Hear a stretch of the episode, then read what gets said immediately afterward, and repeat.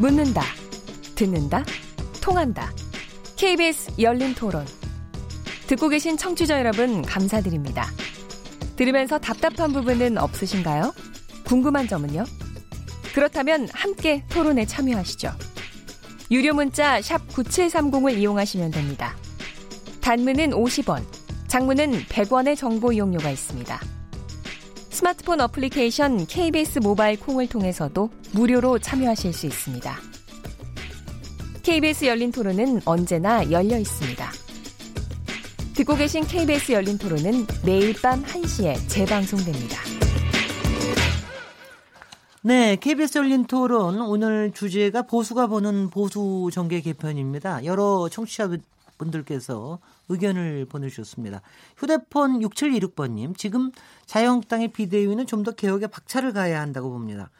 국민이 느끼는 시대 변화와 국민 정서에 맞게 재설정해 주길 기대합니다. 그에 맞는 인적 청산도 이뤄줘야 하고요. 콩으로 황영구 아이디님, 박근혜 전 대통령 탄핵 이후 대한민국 보수는 전멸한 것 같습니다. 거대 정부에 대한 견제 기능을 제대로 수행하지 못하는 자유한국당의 모습을 보면 너무 안타깝습니다. 뼈를 깎는 각오로 새롭게 시작해 주기를 바라고 있습니다. 휴대폰 일일칠육 번님, 보수 파이는 옛날보다 반으로 줄었던 것처럼 보이는데 여전히 한국당은 아무도 양보 아래 들지 않은 것처럼 보입니다. 인적 청산은 여전히 되지 않고 서로의 탓이라고 손가락질합니다. 지금처럼 본인들끼리 싸우다가는 또다시 국민들이 뼈아픈 회초리로 심판하게 될 겁니다. 콩으로 이종도 아이디님, 대한민국을 여지까지, 여기까지 발전시키고 이끌어온 건 보수입니다. 성찰과 혁신을 통해 다시 부흥하는 나라를 만들어주시기 바랍니다. 콩으로 어, 김재훈 아이디님, 한국 보수의 어려움은 과거 한국사에서 군사 독재 친일 세력들이 득세한 순간마다 그 주역들이 현 보수 세력의 중추이기 때문이라고 봅니다. 이에 대한 성찰과 반성, 더 나아가 확실한 인적 쇄신을 통해 진정한 국가와 민족을 위한 보수가 되기를 희망합니다. 아, 정말 많은 분들이 지금 현재 보수 진영에 지금 현재의 어, 상황이라고 그럴까요? 현재의 활동이라고 그럴까요? 이에 대한 안타까움과 기대를 보여주, 보내주셨는데요. 오늘 저기 토론에 홍성걸 교수님, 김영준 교수님, 어, 진수희 전 의원님, 이상일 전 의원님 네 분과 토론하고 있습니다.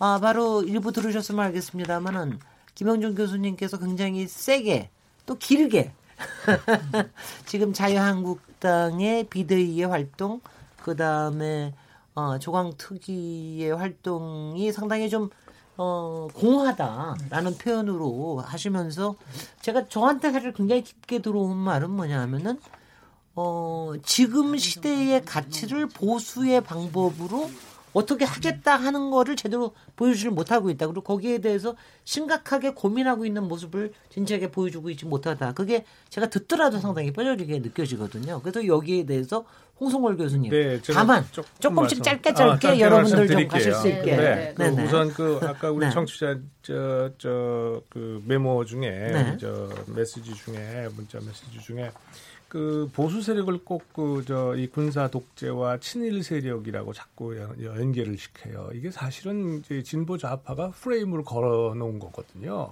아니, 군사 독재의 결과 경제 발전이 일어났습니다. 군사 독재라는 거 부정하지 않습니다. 그렇지만 그걸 통해서 이 나라가 발전했어요. 그렇다면 그만한 그 당시에 아무것도 없었던 시절에 우리가 민주주의를 좀 양보하고 억압하고 저, 이, 저, 이 경제 성장을 이룰 수 있었던 것, 이루는 것에 대해서는 우리가 우리가 타협을 해야 되는 거예요. 친일 세력, 저는 그게 어디 와서 왔는지 모르겠어요. 지금 진보 좌파 중에 친일 세력이 있는지 없는지 누가 압니까? 또 보수 보수주의자면 전부 다 친일 세력의 후손입니까? 저는 이런 그, 그 말도 안 되는 프레임워크에 네. 일반 청취자들이나 혹은 정치적 감각을 가진 사람들이 그냥 넘어가는 거에 대해서 굉장히 저는 불만스럽게 생각을 해요. 그래서 예. 이거는 우리가 역사적으로 우리가 이 학자들이나 이런 사람들이 좀 더 논쟁을 거쳐가지고 이게 확정할 문제이지 그런 프레임으로 걸어서는 안 된다라고 말씀을 드리고 싶고, 김영준 교수님 말씀에 저도 공감하는 바도 있고 또 이 의견을 달리하는 부분도 있습니다. 우선 첫째, 이런 좌표, 좌표 가치 재정립이라고 하는 것이요. 지금 김 교수님 말씀하신 여러 가지 문제를 말씀하셨어요. 평화 통일 뭐 그렇다든지. 근데 이건 다 정책 이슈들입니다. 가치 정립을 통해서 정책의 문제에 대한 입장을 밝히는 게 아니에요. 정책과 제도 소위가 별도로 있습니다. 거기는 지금 계속 작업을 해나가고 있어요. 네. 그래서 이 한술밥에 배부르는 것이 아니고요. 저희는 여기 지금 뭐 똑같은 얘기가 계속 반복되는 것 아니냐라고 말씀하시는데 어, 그렇게 보실 수 있어요. 표현 자체가 뭐 세상 아래의 이 보수주의라고 하는 것이 세상 아래에 전혀 새로운 표현이 있을 수 있겠습니까? 그런데 저는 이렇게 봤습니다. 이걸 작업을 하면서요. 도덕성 굉장히 중심에 놓고 봤어요. 왜 그렇게 놓고 봤느냐? 우리가 맨날 말로는 도덕성을 떠들었지만 도덕성을 지켰으면 이 지경까지 오지 않았습니다. 도덕성을 제대로 갖추고 있었으면 보수 세력이 이 지경까지 안 왔어요. 또 이 지경까지 왔어도 반성과 이런 모든 걸 철저하게 해서 재탄, 예, 다시 태어날 수가 있었어요. 근데 그거 못했어요. 그렇다면 잘못한 건 바로 잡아야 되지 않겠습니까? 뭐 그런 의미에서 그런 거고요. 책임성도 마찬가지예요. 책임성 말로는 계속했지만 책임진 적이 있습니까? 이건 보수진보다 마찬가지예요. 정치적으로 책임진 적이 거의 없습니다. 또 국민 성장이나 미래, 우리는 특히 미래에 대해서 관심을 많이 가졌어요. 그 이유는 뭐냐? 지금 현재 세대를가 잘 먹고 잘 살기 위해서 미래 세대를 희생하는 거 이거 안 된다라고 하는 아주 기본적인 관념이 있었어요. 네. 보수주의는 이래서는 안 된다. 우리가 더 힘들고 어려워도 이 대한민국의 지속 가능성을 갖춰나가는 게 저는 미래라고 봤어요. 그래서 이런 것들이 들어가 있다라고 하는 걸 좀 말씀을 드리고 싶고 김형준 교수님 말씀하신 그러한 구체적인 문제에 대한 답변을 내놔야 될 거 아니냐. 맞습니다. 그런데 그거는 이, 이 가치 좌표를 정립을 해서 그 답변이 나오는 것이 아니라 이 가치 좌표를 정립을 하고 이것을 보수 정치 세력이 그것을 체화하고 체득하고 이걸 실천을 할 때 그때 비로소 나올 수 있는 것이지 지금 나올 수 있는 게 아니다라고 말씀을 좀 예. 드리고 싶고 지금 요 네. 이거 네네 여기까지 하시고 그다음에 조금 넘어가겠습니다. 김영준 교수님 벌써 지금 또 전의를 불태우고 계시는데 잠깐만 잠깐만 계시고요. 지금 두 분의 이른바 약간의 논쟁에 대해서. 진수희 의원님, 이상일, 이상, 이번에는 이상일 네. 전 의원님 먼저 하시죠. 뭐 두 분 네. 말씀에 솔직히 다 공감합니다. 네. 그런데 아, 이, 이제 저도 어제 홍성걸 교수님께서 위원장으로 활동하시면서 발표된 내용을 봤습니다. 뭐 사실은 어, 대체로 다 안다고 할 수 있죠. 그런데 어, 이, 이, 이거를 다시 한번 가치 문제를 정립하는 건 필요하다고 생각합니다. 그래서 왜냐하면 스스로 아, 다시 반성하고 성찰하면서 이 문제를 깊이 좀 생각을 해보고 이런 맥락에서 앞으로 어떻게 당에서 활동을 할 건가.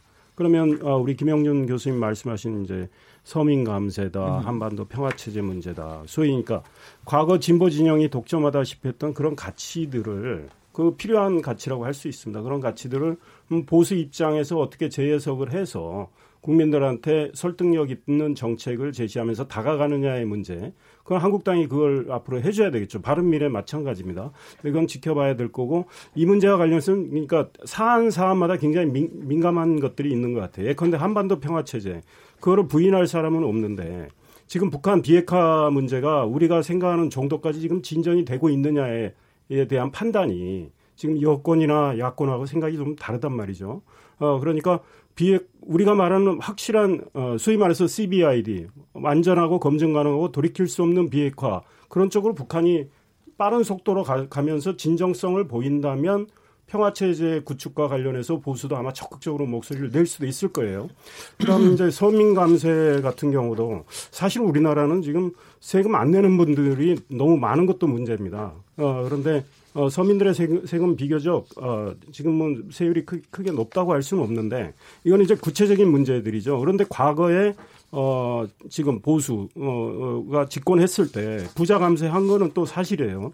근데 이제 뭐 이런 문제 가지고 하면 논쟁이 커지지만 보수가 지향해야 할 가치는 어, 어제도 강조된 바처럼 이 자유민주주의와 시장경제 이 맥락에서 중심을 잡되 아, 그러나 공정과 포용의 가치가 또 필요하지 않습니까? 네. 그런 것들을 보완해 주는 구체적인 정책들을 앞으로 한국당이 제시를 해 주길 바라고.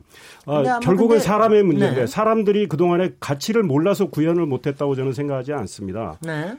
사람들이 무책임하고 게으르고 치열함이 부족해서 못, 못했다고 생각하는데 그렇다면 정말로 앞으로 사람을 좀 바꿔서 그분들이 정말 그 우리 현장에 이 삶을 제대로 인식을 하고 그에 예민하게 부응을 해서 어떤 치열함을 발휘해서 어, 국민들께 다가가는 여러 가지 정책들이 아주 나와줘야 되겠죠. 근데 그건 지켜봐야 될 것 같아요. 이제 그게 행동의 한 부분이겠죠. 어, 그런 거는 한국당이 그런 거를 분명히 인식을 해야 되겠다 이런 생각하고 있어요. 제가 잠깐만요. 부자 감세, 그 과거에 보수 정권에서 부자 감세했다고 말씀하시는데 제가 알기에는 법인 소득세는 감세를 했어요. 근데 개인 소득세의 최고 세율을 낮춘 적은 없어요. 네. 그러니까 이 자꾸 우리가 부자 감세라고 함으로써 마치 보수 정부가 무슨 저 부자들 편에 서가지고 그 세금만 내려줬다 이렇게 지금 오해를 하고 계신데 그것이 아니라 법인소득세는 왜 내렸느냐? 전 세계가 법인소득세를 내리고 있어요. 왜? 법인들이 법인소득세를 내림으로써 기업이 투자를 활성화해서 재투자를 해가지고 훨씬 더 많은 일자리와 부가가치를 창출할 수 있도록 만들기 위해서 또 부가 저 이 법인소득세를 내림으로써 기업 해외 외국인 직접 투자를 유치하기 위해서 전 세계가 법인소득세의 저하 경쟁을 하고 있습니다. 네. 그 지금도 마찬가지예요. 그런데 그러지 않고 다시 올리니까 우리나라 어떻게 되고 있습니까 지금? 그러니까 저는 이러한 문제에 대해서 심지어 죄송합니다만 우리 이상일 의원까지도 법인소득세를 낮춘 것을 부자 감세라고 하는 저쪽 그 진보좌파의 프레임을 그대로 갖다가 쓴다는 말이에요. 그거 아닙니다. 제가 말씀드릴게요. 한마디만 짤막하게, 네, 네. 짤막하게. 네, 지금 짤막하게. 얘기하는 교수님. 우리 저 홍 교수님 말씀하시는 그 차원으로 접근하면은 보수는 바뀐 게 없다.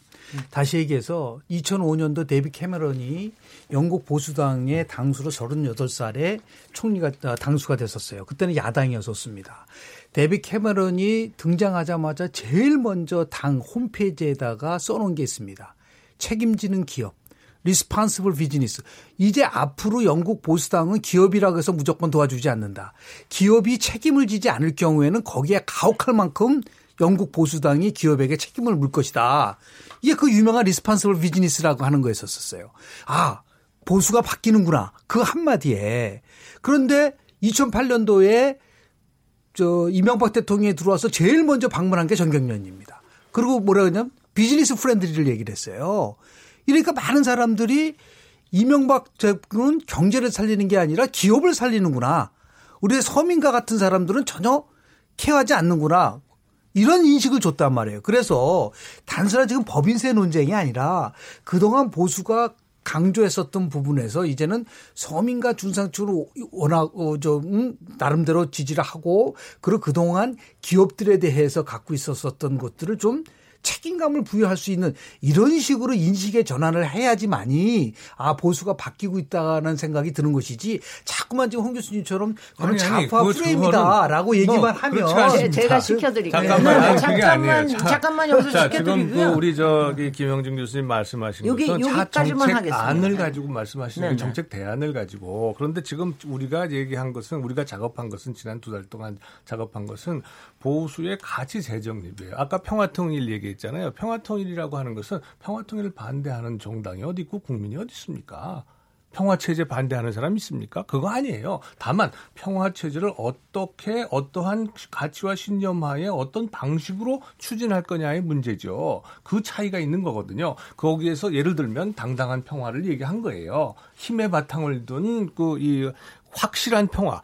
김정은의 말에 바탕을 둔 불안한 평화가 아니라 이런 식으로 저희가 정리를 한 거다. 그리고 아까 그 데이비드 캐머런 얘기 말씀하셨는데요. 맞습니다. 아니 우리가 아까 제가 저 이 저 이상일 의원 얘기했을 때 감세의 그 부자 감세 프레임에 대해서 마, 말씀을 드릴 때에 그럼 기업이 책임 안 져도 된다고 말씀드렸나요? 그거 아닙니다. 부자 기업의 책임 훨씬 더 강화하죠. 그렇지만 그것을 부자 감세라고 하는 것을 그냥 그대로 그 어, 멋모르고 앉아 있었던 건 왜 그랬느냐? 보수주의자들이 보수가 무엇인지도 모르는 상태에서 그냥 앉아 있었기 때문에 그 부자 감세라고 얘기하는데 그냥 앉아서 우도 맞은 거다 그 말씀이에요. 네. 오늘 제가... 역시 교수님이 두 분이 계시고 또 정치에 굉장히 오랫동안 또 경험이 있으신 두 분이 두 분의 이제 상당히 이론적인 논쟁과 같이 논쟁이 되는 거가 지금 좀 상황인 것 같은데요. 진수희 의원님이 네네, 여기에 예. 현실 정치에 좀 입김을 불어넣어 주십시오. 네네. 아까 저 네. 김영준 교수님 말씀하신 네. 중에서. 보수가 바뀌는구나라는 강력한 시그널과 메시지를 네. 줘야만 이제 국민들이 일단 귀를 기울이죠. 예, 예. 네. 근데 이미 그 시그널이 한번 전해진 적이 있어요. 그게 바로 박근혜 후보 시절에 경제민주화와 그 복지를 음. 진보적인 진보파가 공유 저기 독점했었던 그 가치를 들고 나오니까 이 저기 이명박 대통령 말기에 대통령 지지율이 거의 바닥까지 내려간 상태였음에도 불구하고 다시 한번 그 정당에 그럼요.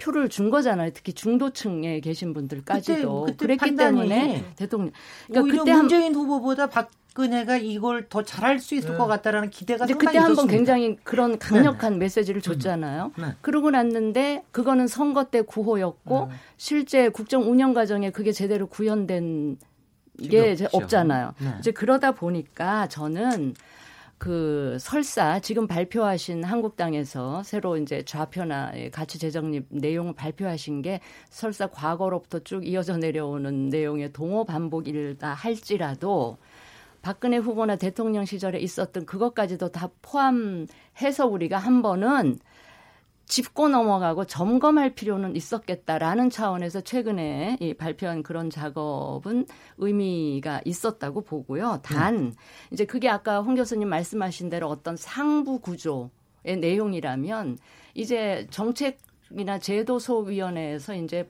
하부 구조의 구체적인 정책들을 다듬는, 채우는 작업들을 지금 하고 있다는 얘기잖아요.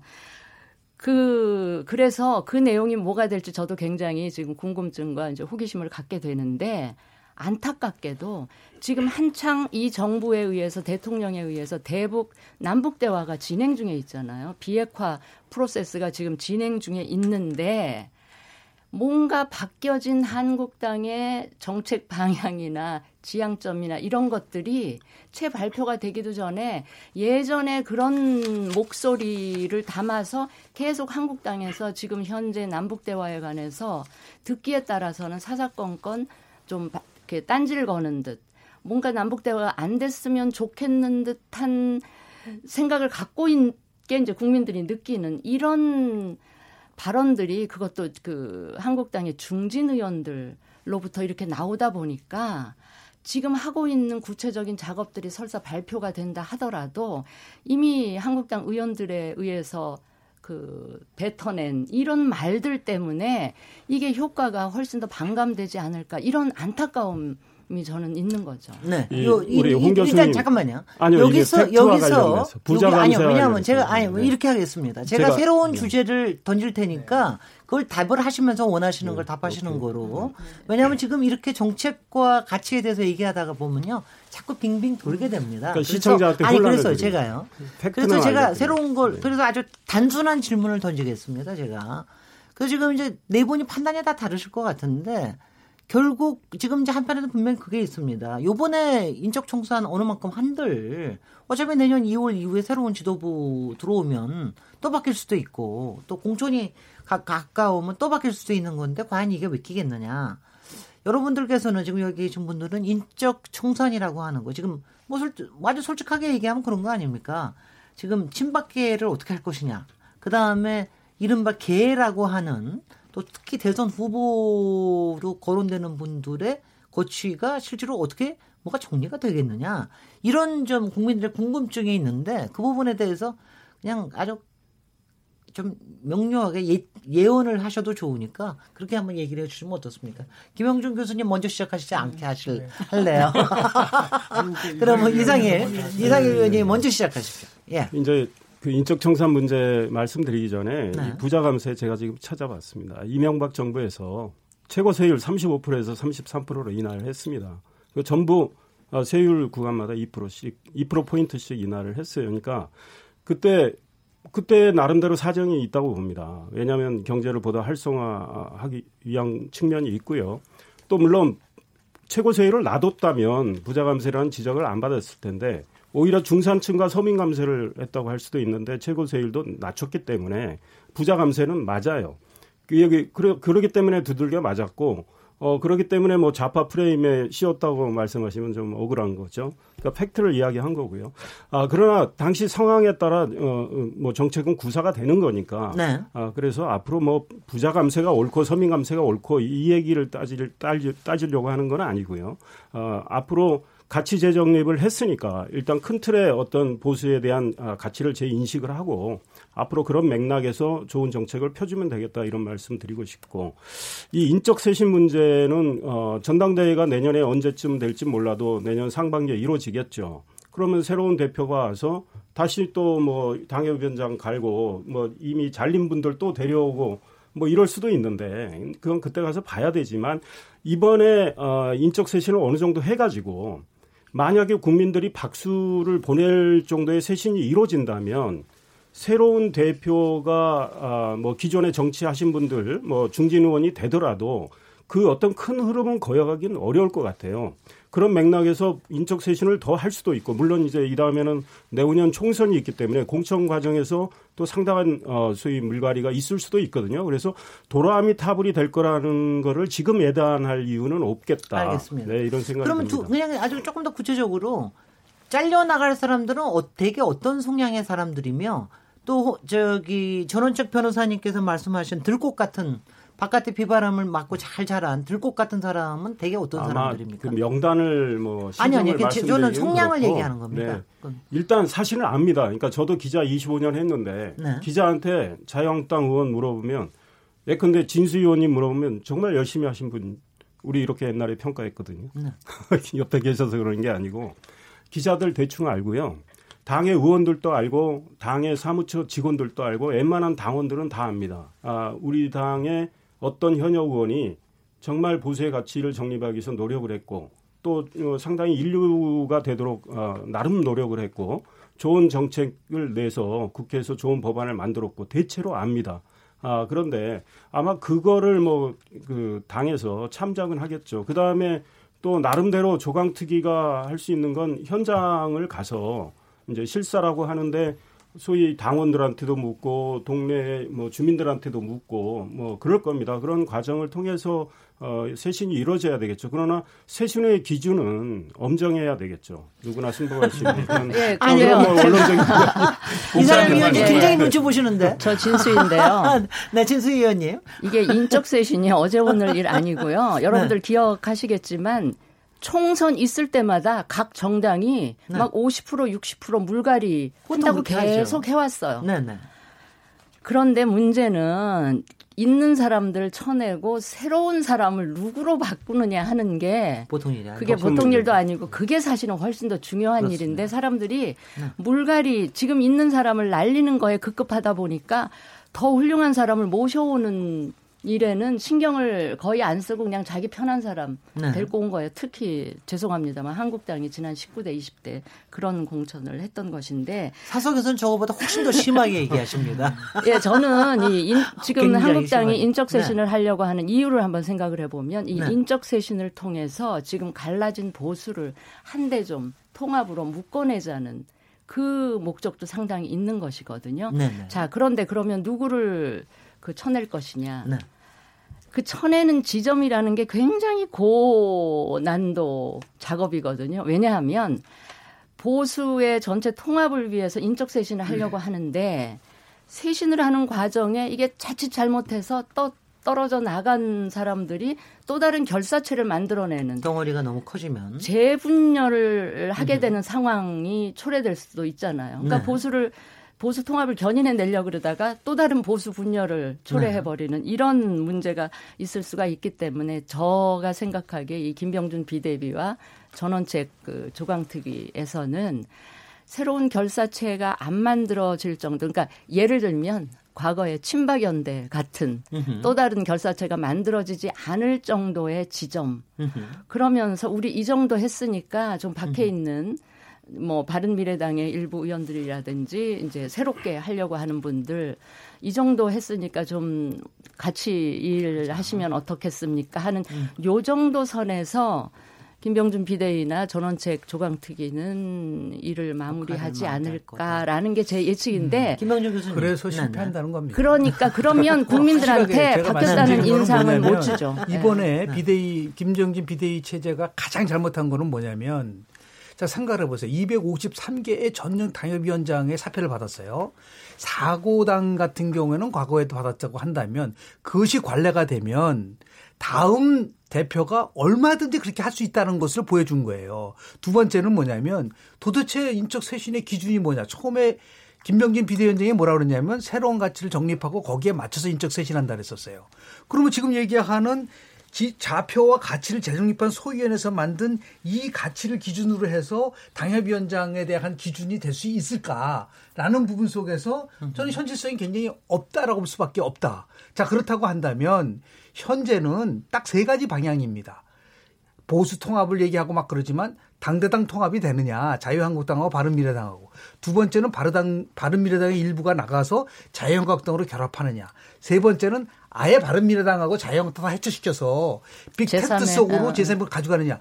이 세 가지의 나름대로의 경로 속에서 현재의 조직 강화 특위든 자유한국당의 비대위원장이 할 수 있는 권한과 그리고 그걸 끌고 갈 수 있는 동력은 거의 없다. 없다. 그러니까 결국 무슨 말이냐면 아니 냉정해져 냉정하게 평가를 해본다고 한다면 다시 얘기해서요. 지금 얘기하는 뭐 언론에서 얘기하는 뭐 친박을 쳐내고 친홍을 쳐낸다고 한다면 결국은 친박의 현역 의원을 얼마나 많이 쳐낼 것이냐. 그러면 결국 티케이당이 만들어지는 겁니다. 네. 지금 진 의원이 얘기한 것처럼 또다시 보수 분열이 올 수 있는 부분들이 있기 때문에 음. 이것을 과연 끌고 갈 수 있는 중요한 거는 뭐냐면 정치적이 과연 비대위원장이라든지 조직 강화 특위 위원이 있느냐라는 부분에 대해서 아주 냉정하게 평가를 해본다면은 그렇게 높은 점수를 주기는 어렵다라는 말씀을 드립니다. 그러니까 저도요, 진수입니다. 네네. 이걸 끌고 갈 동력이 지금 없어요. 그렇습니다. 없다는 거 인정하고요. 그래서 제가 아까 모두의 토론 예, 시작 무렵에 얘기한 게 지금 조직을 채울 시점이 아니고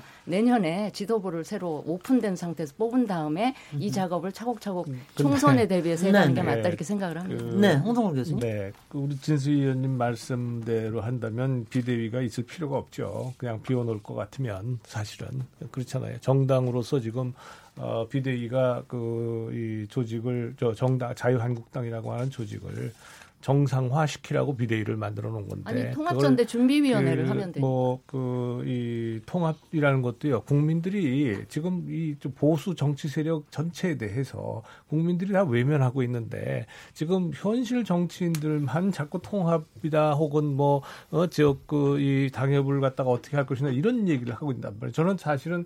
그 이 정치 평론을 해온 사람 입장에서 볼 때 김영준 교수님의 그 예상을 훨씬 더 저는 그 그 이 실현 가능성이 높다고 봐요. 실패할 가능성이 굉장히 높아요. 그리고 그거는 무슨 누구 개인의 능력이나 이런 문제가 아니라 구조적으로, 구조적으로 지금 그렇게 될 수밖에 없는 상황이에요. 타이밍이. 그래서 저 이 제가 생각하는 인적 지금 인적 청산이라고 그러는데 사실은 인적 쇄신이라고 한번 하는 것이 더 옳은 것 같은데. 이것은 뭐냐면 개인이나 혹은 특정 정파의 문제가 아니라 이거는 완전히 보수 정치 세력, 대한민국 보수 정치 세력의 세대 교체라고 하는 차원에서 우리가 접근을 하지 않으면 이거 이 보수 정치 세력이 살아날 방법이 없어요. 네. 지금 누구든지 간에 저 이 그 이 외부에 있는 사람 입장에서 보면요. 당내에서 지금 현역 국회의원이든 혹은 과거의 친박 혹은 친홍 이렇게 해서 대표적으로 됐던 분들이 나 모든 거 내려놓겠다. 기득권 다 내려놓겠다. 다음 선거 불출마한다. 이런 선언들이 나왔어야 되는 거예요. 진작에. 네. 네. 그래야 보수 정치 세력에 대해서 국민들이 희망을 가졌을 텐데 없잖아요. 아무도 없는 상태에서 공천권도 없고 아무것도 없는 비대위원장이 할 수 있는 일이 무엇이 있겠습니까? 결국은 이렇게 해서 자 세대 저, 제가 보기에는 세대 교체인데요. 이걸 그 이 뭐 전원 다 교체하는 것이 아니라 거기에 상당히 문제가 있었던다고 생각되는 객관적으로 볼 때 문제가 있었다고 생각되는 분들에 대한 그 이 교체를 통해서 다 세대 교체한다, 사십 대 이하를 교체한다라고 한다면 거기에 대해서 나는 못하겠다라고 이제 아까 말씀하신 대로 반발이 나올 것 아니겠습니까? 그러면 그 반발이 무서워서 그거 못한다고 한다면 그러면 어차피 어차피 보수 정치 세력, 자유한국당으로 대표되는 보수 정치 세력은 이 땅에서 존재할 수가 없는 거예요. 음. 그러니까 그거는 감수하고 그냥 밀어붙이는 겁니다. 네. 제가 보기에는. 그리고 그 결과에 대해서는 결국은 국민에게 판단을 구하는 수밖에 없는 거죠. 네. 사실은 제가요. 저 이 부 마무리하기 전에 일단은 바른 미래당의 스탠스, 지금 현재 상황. 이 부분에 대해서 조금 설명을 듣고서 그다음에 삼 부에서 정말 통합, 통합의 길에 대한 얘기를 좀 하도록 하겠습니다. 여기 저 진수희 의원부터 먼저 얘기해 주죠. 바른미래당의 지금 현재 상황이 저희들이 보기에도 상당히 복잡해 보입니다. 네, 복잡. 그 의석수는 얼마 안 되는데 네. 각자 다른 생각을 하고 있기 때문에 굉장히 복잡하고요. 네. 그 지금 이제 자유한국당이 지금 그리고 있는 그 대통합의 그림에 대해서 손학규 대표는 이제 있을 수 없는 얘기 이렇게 그 반발을 하고 계신데 그렇게 말씀을 하시면서 손 대표는 바른미래가 주도하는 이 중도 통합을 주장을 하신단 말이에요. 그런데 예. 제가 보기에 그 솔직히 손 대표 중심의 구심력보다는 평화당 쪽으로 쏠리고 한국당 쪽으로 쏠리는 이 원심력이 바른미래당에서는 더 크지 않나 이렇게 네. 생각을 하고요. 아까 말씀드린 것 중에서 제가 아마 한국당의 인적 쇄신은 그 정도 수준에서 그 마무리되지 않을까 싶다. 그러면 저는 그걸 제가 희망한다기보다 제가 현실적으로 추측을 하건데 전망을 해보건데 그 수준에서 머무르지 않을까 싶다는 것이고요. 그렇게 네. 되면 우리 김영준 교수 말대로 뭐 실패인 거죠. 국민들한테 전혀 새로운 그 바뀌었다는 인식을 줄 수 없을 테니까 그렇게 되면 실패로 돌아가고 다시 뭔가 또 지지부진한 상황이 또 한 번 그 되고 뭔가 지도부는 뽑히겠죠. 전대가 열리면. 그러면 그 지도부로 몇 달 끌어가고 하다가 저는 정작 이제 총선을 한 육 개월 정도 앞둔 내년 하반기. 내년 중하반기 정도에 뭔가 지금보다는 조금 나은 방향으로 뭔가 아, 새로운 움직임은 있지 않을까. 총선이 네. 임박해 있으면 뭐 의원들도 마음이 급해질 수밖에 없으니까요. 그러니까 그때까지는 뭐 저도 뭐 예상은 비슷하게 합니다. 총선 한 뭐 육 개월 내년 하반기 그러면 참 저는 두 정당 바른미래당 자유한국당이 미련하다고 봐요. 그때 가서 허겁지겁 뭐 통합을 하느니 마느니 할 텐데 저는 제가 칼럼도 많이 썼어요. 양당은 해산하라. 해산하면 인적 청산 고민할 이유가 없어요. 다 흩어지기 때문에 그러면 정말 괜찮은 분들과 신진들과 새롭게 어, 이 중도 보수 열려있는 소위 인류 야당을 만들 수도 있습니다. 이미지 쇄신도 하고 그런데 전부 양당에서 그나마 가진 알량한 기득권을 갖고 계속 당을 쇄신해 보겠다고 하니까 사실은 잘 안 되는 겁니다. 그런데 저처럼 밖에 있는 사람이 뭐 그 그런 주장을 할 수 있지만 뭐 한국당 안에서 비대위를 만들고 나름대로 바꿔보겠다고 그 저는 몸부림을 친다고 봐요. 네. 아, 그런 걸 또 폄하할 이유는 없겠다. 그러니까 하는 거 봐서 나중에 평가를 하면 되지만 일단 나름대로 쇄신 노력하는 거는 저는 기대를 걸어줄만 하다라는 생각이고 네. 이런 실패하더라도 예, 예, 그렇죠. 이런 마음을 담아서 제대로 해주면 좋죠. 그런데 이제 그 과거에 친박연대 이야기도 하셨고 했는데 그 상황은 좀 다릅니다. 왜냐하면 아까 제가 엄정한 기준이라는 원론적인 이야기를 말씀드린 게 과거에 이명박 대통령이 이제 집권하고 나서 총선 때 소위 소위 친박을 많이 제거를 했잖아요. 그래서 네. 그때 박근혜 어, 당시 어, 의원이 나도 속고 국민도 속았다 이런 말씀도 하셨는데 그때는 상당히 정치 보복성으로 쳐냈단 말이죠. 네. 그러니까 친박연대가 국민의 동정을 받으면서, 받으면서 오히려 살아났다라는 거죠. 그런데 이번에 자유한국당이 인적 쇄신을 제대로 한다면 국민이 보기에 아, 내보낼 사람은 내보냈구나.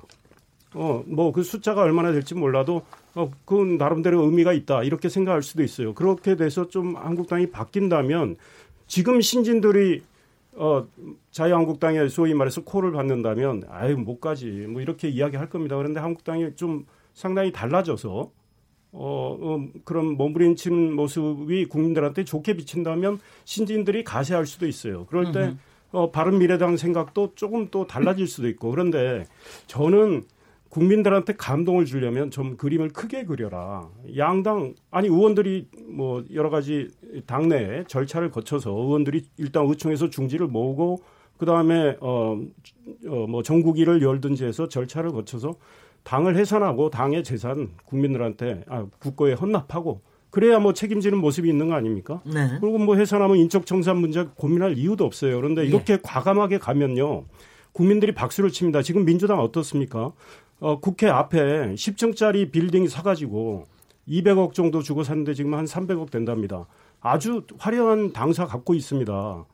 그런데 한국당하고 미래, 바른미래당이 지난 정부의 국정실패 책임지고 어, 해산한 다음에 얼마 안 되는 재산이 바른미래는 있고 한국당은 꽤 있지만 그 재산 국고에 헌납하고 우리는 바닥에서 다시 시작하겠습니다. 그렇다면 신진들도 가세할 수 있고요. 새롭게 당을 건설할 수 있어요. 이 쉬운 길을 왜 놔두고 네. 그 사실 그 나물에 그 밥 같은 당을 좀 쇄신하겠다고 하는 건지 저는 잘 모르겠어요. 그 지금 이상일 의원님 또 진수희 의원님 상당히 과감하고 또 어떻게 보면 참신할 수 있는 여러 가지 아이디어도 제시해주고 있는데요. 여기까지 잠깐 하고요. 케이비에스 열린 토론 잠시 쉬었다가 얘기 이어가도록 하겠습니다. 지금 여러분께서는 케이비에스 열린 토론 시민 김진애와 함께하고 계십니다. 토론. 듣기만 하면 답답하시죠? 유료 문자 샵 구칠삼공으로 문자 보내시면 토론에 참여하실 수 있습니다. 짧은 문자는 오십 원, 긴 문자는 백 원의 정보 이용료가 있습니다. 스마트폰 어플리케이션 모바일 콩을 통해서도 무료로 참여하실 수 있습니다. 케이비에스 열린 토론은 당신을 향해 언제나 열려 있습니다.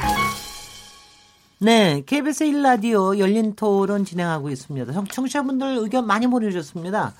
역시 보수의 재편에 대한 여러분의 기대와 여러 가지 우려도 많이 갖고 계신 것 같습니다. 휴대폰 사일구육 번님.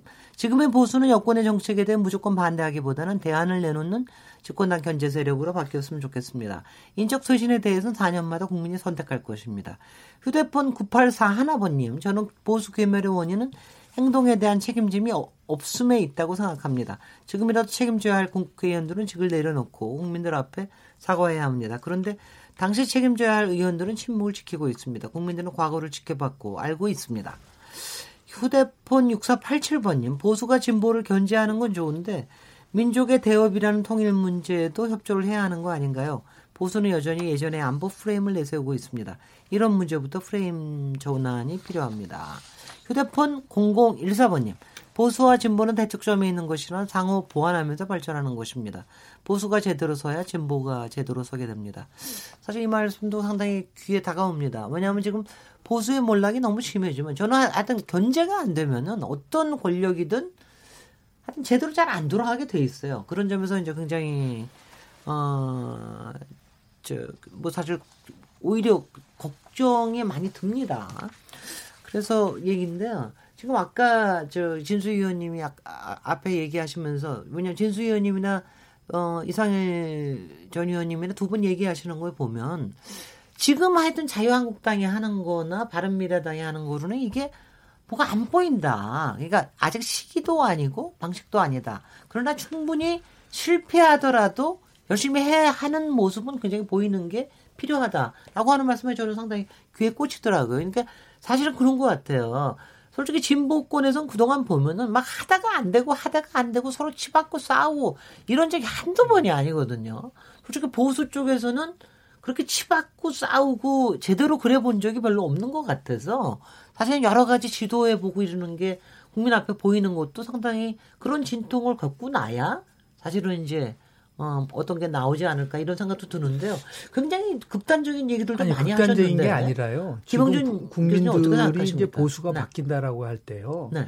어떤 사람이 보수로 끌고 가느냐라고 하는 인물과의 연계성 부분이 결국은 핵심적인 사항인 거예요. 네. 그러니까 김병준 비대위원장이나 전원책 위원 같은 경우는 실질적으로 정치인도 아닐 뿐만 아니라 대권과는 전혀 관련이 없는 사람이기 때문에 아예 관심이 없어요. 일반 국민들은. 그래서 보수가 진짜 다시 한번 태어나려고 한다면 어떤 극단이냐면 지금 보수를 나름대로 대표한다는 사람들이 다 모일 수 있는 장을 만드는 거예요. 으흠. 예를 들어서 황교안 전 국무총리, 유승민 지금 의원, 그렇습니다. 그리고 더 나가서 홍준표, 김무성, 오세훈 다 모이라는 거예요. 그리고 그 안에서 경쟁을 통해서 승리한 사람이 그 힘을 가지고 총선을 끌고 가보라는 거예요. 네. 그런데 지금 가장 핵심적인 거는 뭐 안철수 의원은 뭐 안 들어오겠지만 유승민 지금 의원이 어떤 행보를 하느냐에 따라서 기폭제가 될 수 있어요. 그러니까 유승민 의원이 과거의 와이에스와 같은 호랑이를 잡기 위해서 호랑이굴에 들어가겠다는 삼당 통합의 자세로 음. 이 부분 속에서 보수를 다 하나 결집시키겠다는 데 대해서 우리 동참하자라는 부분 속에 가고 나도 나의 모든 기득권을 내려놓겠다. 그 장을 만들어놓지 않은 어떠한 상태에 있어서의 바른미래당이나 자유한국당의 각자의 도생은 그건 결국은 국민들이 관심을 가질 수가 없다고 보는 거예요. 네. 이거를 현재의 비대위 체제가 그 부분을 만들어줄 수 있느냐라는 것이지, 그 비대위가 무슨 뭐 인적 쇄신하고 무슨 뭐 한다고 한다는 것은 저는 한마디로 얘기해서 그 파괴력이 그렇게 강하지 않다고 보기 때문에, 오히려 현재 비대위가 진정성을 가지려고 한다면 빨리 자신의 로드맵을 만들어라. 언제 비대위를 그만둘 것인지 그런 거 없이 그냥 뭐 세워라 내어라 가면서 즐기면서 가면서 뭐 인적 쇄신에 대한 부분서 이렇게 가지고 가서는 안 돼서, 결국은 정확하게 나름대로 정치 일정을 제시하고 네. 그 부분서의 방향성, 지금 제가 얘기하는 보수 대통합에 할 수 있는 모든 장을 열어놓는다라고 하는 이런 거를 해야지 국민들이 과연 누가 될까. 그 과정 속에서 자연스럽게 미국식의 오픈 프라이머리, 전국을 돌면서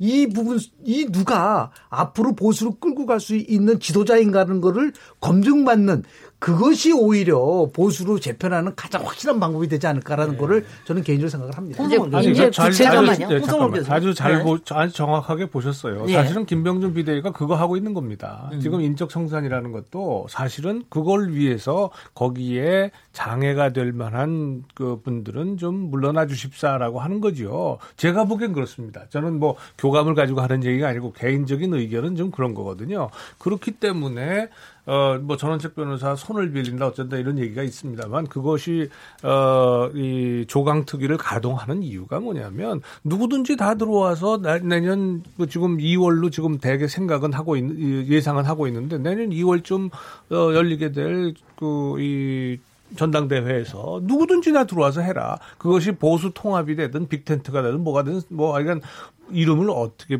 붙이든 상관없이 지금 그 판을 만들고 있는 거다라고 저, 제가 보기엔 그렇게 보이고요.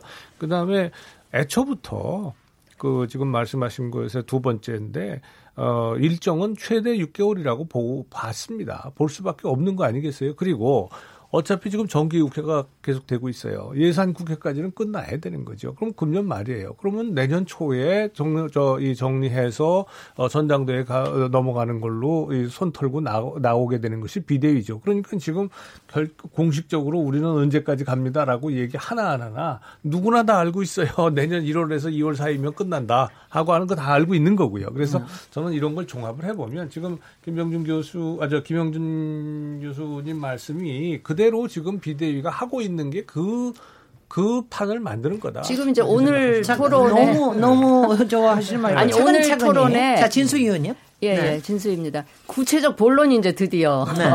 들어간 것 같은데, 과연 그 그런 것 같아요. 유승민 의원이 과연 한국당이 앞으로 지금 하려고 하는 그런 내년 전대에 에, 뭐. 전대에 참여를 하든 전대는 아닌 참여는 안 하더라도 같이 그 새로 이 만들어지는 그 결사체 조인을 할지, 이제 그게 저는 관건인 것 같아요. 그런데 제가 뭐 유승민 의원이랑 이제 가끔 소통하는 입장에서 말씀을 드리면, 유승민 의원 입장에서는 애초에 새누리, 새누리당을 깨고 나올 때는 새누리당으로는 보수 개혁이 난망이다라는 생각에서 이제 바른정당을 만들고 거기서 그걸 돌파구로 해서 이 보수를 좀 개혁하고 싶은 그랬었던 분이기 때문에, 과연 지금 이제 한국당이 어떤 어젠다를 갖고 어떻게 가려고 하는가를 좀 보고 있겠죠. 그리고 그 한국당에 조인을 하더라도, 참여를 하더라도 명분이 있어야 될 거 아니겠습니까? 명분 없이는 한번 깨고 나온 당과 같이 뭔가를 도모한다는 게, 명분이 없으면 국민들이 지지를, 박수를 보내주지 않을 거기 때문에. 자, 네. 그러면 지금 이제 유승민 의원 같은 분이 보시기에 한국당이 뭐가 달라진 게 있느냐. 박근혜, 전에는 이제 박근혜 그 대통령 외 당적 하나 정리하는데도 굉장히 그 오랜 시간도 걸리고 막 논란이 많았지 않습니까?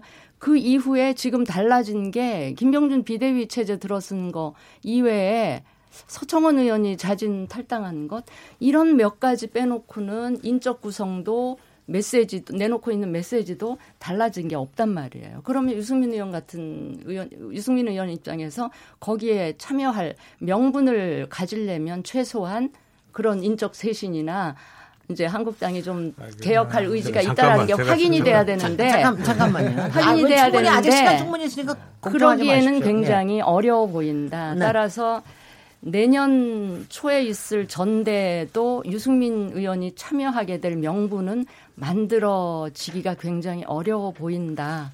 네, 이상일 의원님 잠깐 네. 얘기하고 그다음에 홍성걸 의원님. 그러니까 네. 한국당이 많이 변할 때 바른미래의 시선이 달라질 수 있겠다라는 이야기는 제가 드렸지만 현실적으로는 굉장히 어렵습니다. 그러니까 한국당이 많이 쇄신을 했어요. 그런데 지금 이제 우리 홍 교수님 말씀에 따르면 김병준 위원장이 공개적으로 말씀 안 하셨지만 다 그런 걸 염두에 두고 지금 쇄신을 하고 계신다라는 건데 한국당의 틀을 그대로 유지하면 바른미래에서 뭐 특히 유승민 의원이 들어가시기가 참 어려울 겁니다. 그러니까 사실은 물밑에서 교감을 해서 정말 통합정대한다면 양당 해산하는 게 빨라요. 그리고 국민들한테 훨씬 감동을 줄 수 있어요. 저는 전적으로 네. 동감해요. 네. 그런데, 그런데 지금 한국당에서는 그런 생각이 없습니다. 내가 큰 예. 집이다. 내가 큰 집이니까 일이 네. 들어와서 하라. 네. 이거거든요. 거기 끝이시고 네. 그다음에 홍성걸 네. 김영준 교수님 네. 하실 네. 말씀이 많은 것 같아서 네. 간단히만 말씀을 드릴게요. 네. 저 아까 우리 진수희 의원님 유승민 의원이 어떻게 생각하느냐에 달려있다라고 하는데 저는 유승민 의원이 말이죠. 진, 뭐 개인적으로도 가깝습니다만은 그러나 진정하게 큰 정치를 하실 생각이라면 지금 이 시점에 대한민국을 위해서 결단을 내려야 되는 겁니다. 아니 명분이 있어야 들어가겠다라고 한다면 그거는 작은 정치하는 사람들이 하는 얘기죠. 그건 개인을 위해서 내 체면을 봐달라는 얘기하고 뭐가 다르겠어요. 그게 아니고 대한민국이 지금 그 이 우리가 진 보수 우파의 입장에서 보면 대한민국이 지금 왼쪽으로만 노를 젓고 가고 있는 거예요. 그렇다면 보수 우파 정치인의 대표적인 사람 중에 한 사람으로서 국가와 국민에 대한 의무가 있을 거 아닙니까?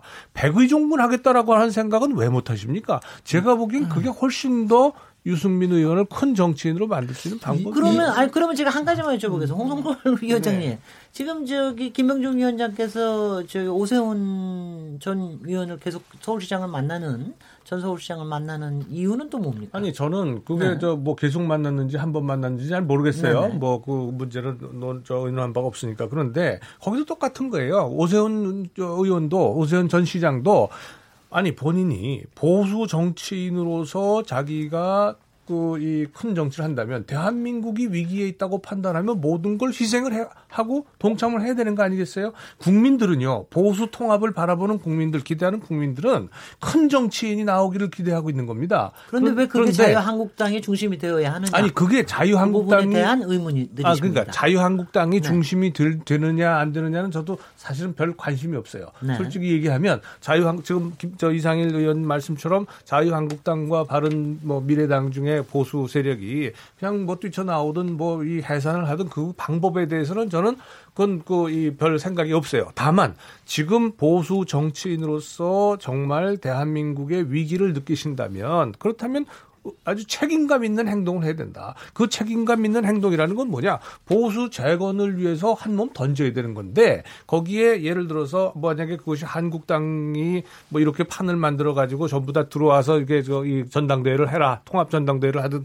뭐라든지 장을 만드는데 나는 내가 명분이 없어 못 들어가겠다라고 한다면 그거는 보수 정치인으로서의 아니, 옳은 방법이 아니라 굉장히 오해신데요. 아니, 아니. 유승민 의원이 제가 아는 유승민 의원은 설사 내년에 가, 당이 이제 하, 함께하는 이런 그 장이 만들어지더라도 백의종군을 할 겁니다. 제가 네. 아는 유승민 의원은 통합전대가 마련된다 하더라도 전대 출마는 안 할 거예요. 아, 백의종군을 네. 하실 거예요. 제가 말씀드린 제가 얘기하는 건 백의종군이라는 거. 잠깐만요. 그 네.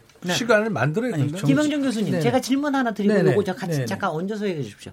왜냐하면 제가 요즘 상황을 보면은요, 그동안 보수 측에서는 사실은 분열했을 때가 약간의 지역주의, 네. 또 약간의 이제 뭐 이권의 충돌 이랬을 때만 분열했지.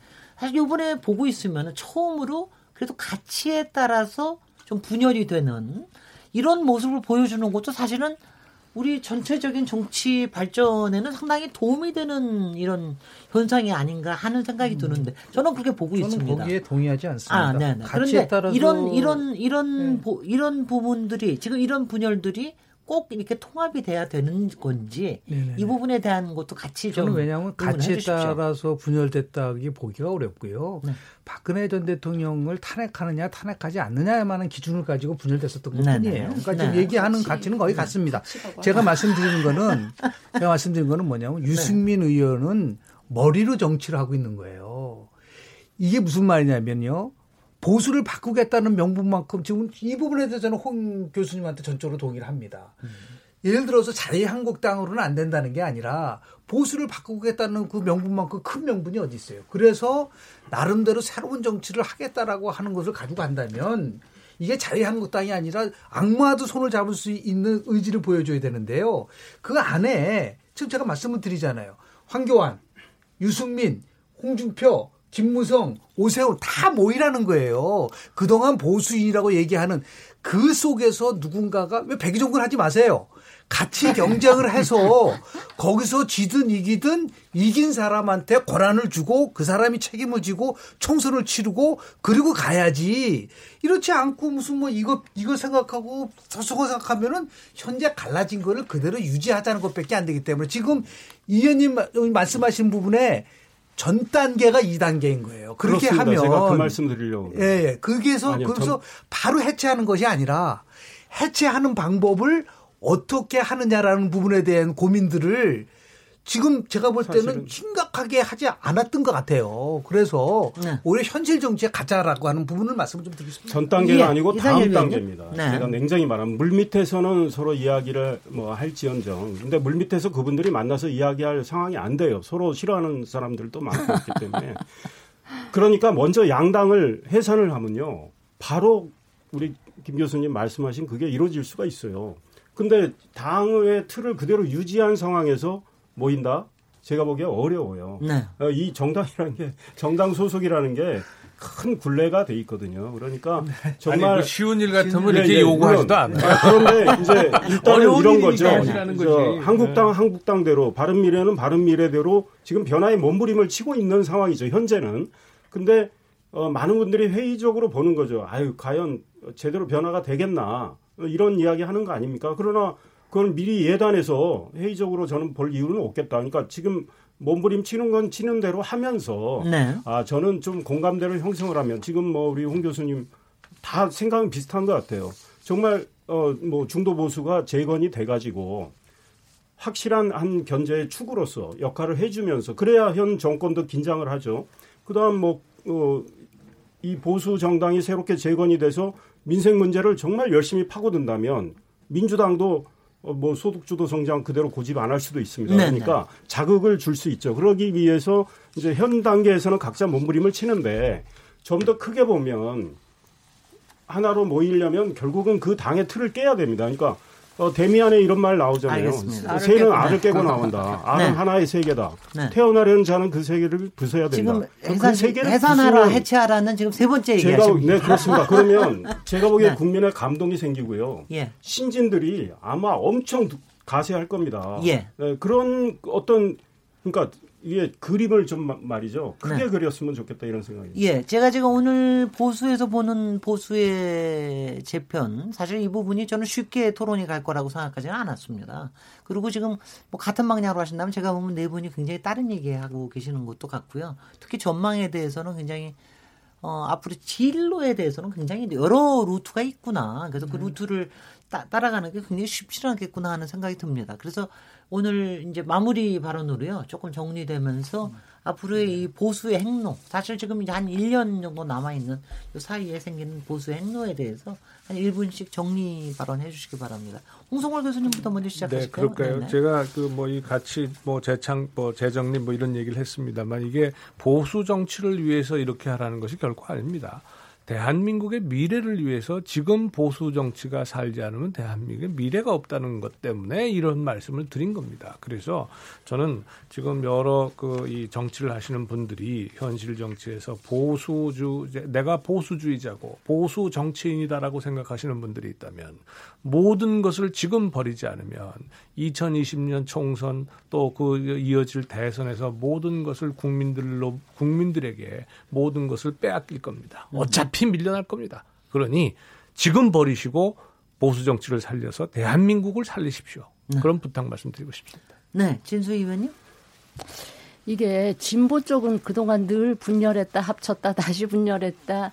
이 국민들도 익숙해 있어요, 그 모습에. 그런데 맞습니다. 이제 보수 쪽은 그런 일이 거의 없었기 때문에 안에 계신 분이나 밖에서 바라보는 국민 입장에서 되게 생소하기도 하고 빨리 합쳐야 되는데 뭐 이런 생각을 하실 수도 있는데, 저는 통합 이전에 혁신이 먼저라는 생각이 들고요. 통합을 위한 통합, 이거는 저는 그 명분이 될 수가 없다고 생각을 하고요. 일단 뭐 바른미래당 쪽이든 한국당이든 저는 쇄신이 먼저다. 제대로 된 쇄신을 통해서 같이 통합되어지는 이런 통합이여, 이야말로 국민들이 박수를 치는 통합이 될 것이다. 이렇게 생각하고 그 과정을 통해서 사실은 그 보수가 재건되고 지지율을 회복하는 것도 거기에서부터 비롯될 것이다. 이렇게 생각을 해서 각자 있는 위치에서 좀 더 치열하게, 시간이 좀 더 걸리더라도 제대로 된 쇄신을 통해서 좀 그 통합으로 가는 그 길을 찾았으면 좋겠다. 네, 이상의 말씀을 드립니다. 그러니까 저는 도로 새누리당이 되면 안 된다고 생각합니다.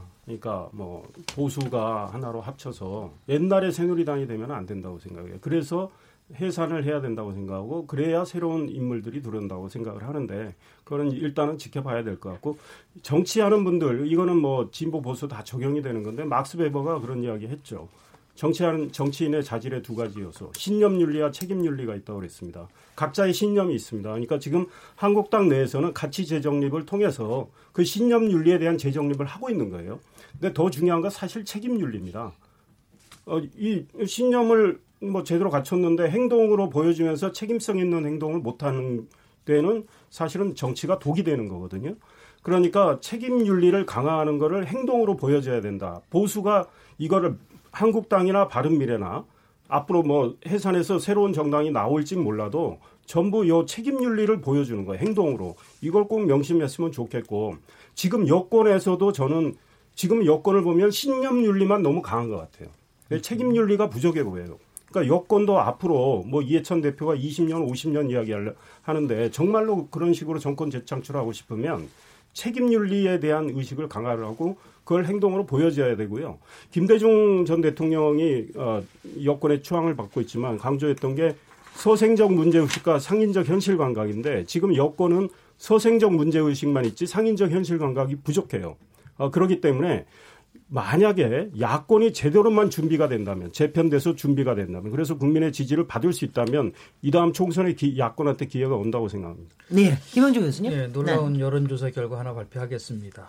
어, 지방선거 끝나고 나서 방송 삼 사가 출구조사를 했습니다. 예. 기울어진 운동장은 없다. 진보가 이십구 점 이, 중도가 삼십구 점 팔, 보수가 이십사 점 구 퍼센트였는데요. 작년도와 비교를 했을 때 진보는 겨우 일 점 오 퍼센트포인트 올라갔고, 진보, 어, 아, 저 진보는요, 보수는 이 점 이 퍼센트포인트 떨어진 겁니다. 그러니까 기울어지지 않은 거예요. 착각을 할 뿐인데, 문제는 뭐냐면 보수가 지금 나름대로 살아남기 위해서는 통합 얘기하고 혁신 얘기하는데, 저는 통합도 먼저고 혁신은 아닙니다. 참회가 우선이다. 보수 참회라고 써라. 참회를 쓰지 않은 상태에서 무슨 놈의 혁신을 하고 통합을 하느냐. 지금도 참회하고 또 반성하고 성찰하고 그 부분에 대한 부분이 없고, 그냥 뭐 조금 지나고 나면은 뭐 그런 의미에서 보면은 바른미래당으로 갔었던 유승민 의원도 참여해야 된다.